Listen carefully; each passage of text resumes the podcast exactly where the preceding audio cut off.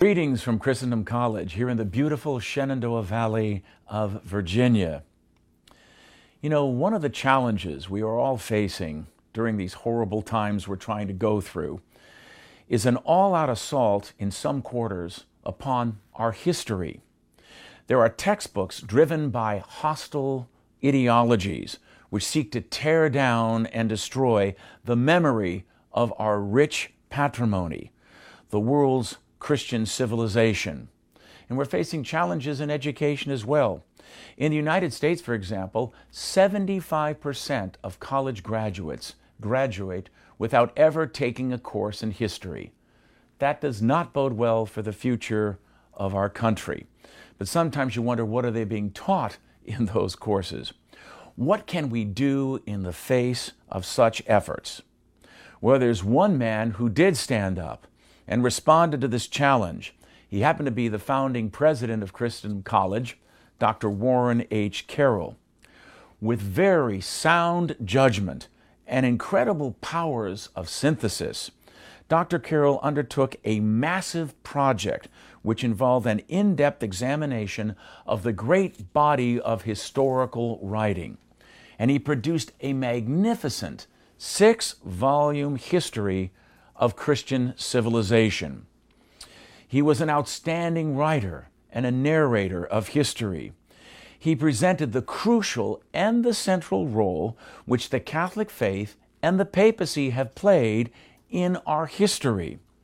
Social and economic forces, of course, are presented as well, but God, as the provident creator who acts in time and in history, and in the lives of individual men and women is central to his writing and to his historical narrative. Saints and sinners, along with the good and evil produced, are clearly presented with balance in these great volumes, which characterize the triumphs and the tragedies of our civilization. His powerful and dramatic narrative, with copious footnotes, make this work an outstanding scholarly accomplishment. Every school, every home should have these as indispensable reference tools to help get a deeper understanding of our history and our patrimony and tradition. They're a great source of insight and information.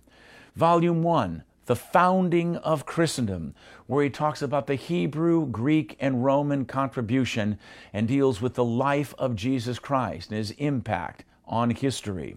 Second volume, The Building of Christendom, which talks about Constantine, the Roman Empire, and the early transition into the Middle Ages. The third volume, The Glory of Christendom, which deals with the High Middle Ages, the building of the great Gothic cathedrals, St. Thomas Aquinas, St. Bonaventure, and the glory of Christian civilization. Volume 4, The Cleaving of Christendom, with the tragedy of the Protestant revolt and what happened to civilization as a result of that revolt. Volume 5, the revolution against Christendom, where he deals with the so called Enlightenment, but also with the French Revolution and the attacks upon Christian civilization that were characterized in that age of revolution. And then his final volume, The Crisis of Christendom, where he deals with the 20th century, with the great world wars, the communist revolution, and the great battle to maintain fidelity in the midst of that social turmoil. But in addition to those six outstanding volumes that Dr. Carroll wrote, he also wrote some shorter works of historical merit. One of them was Our Lady of Guadalupe and the Conquest of Darkness, which dealt with the conversion that took place in Mexico after the arrival of Cortez. Another great work, The Guillotine and the Cross, which dealt with the French Revolution, where he brought a keen insight and a Catholic viewpoint and understanding on some of the strange things that took place during the French Revolution and some of the great conversions that took place during that difficult time. Another great one, 1917, Red Banners and White Mantle, where he examined as a Catholic historian what was taking place in Russia with the Communist Revolution, and at the same time in Portugal with the apparitions of Our Lady intervening at that crucial time.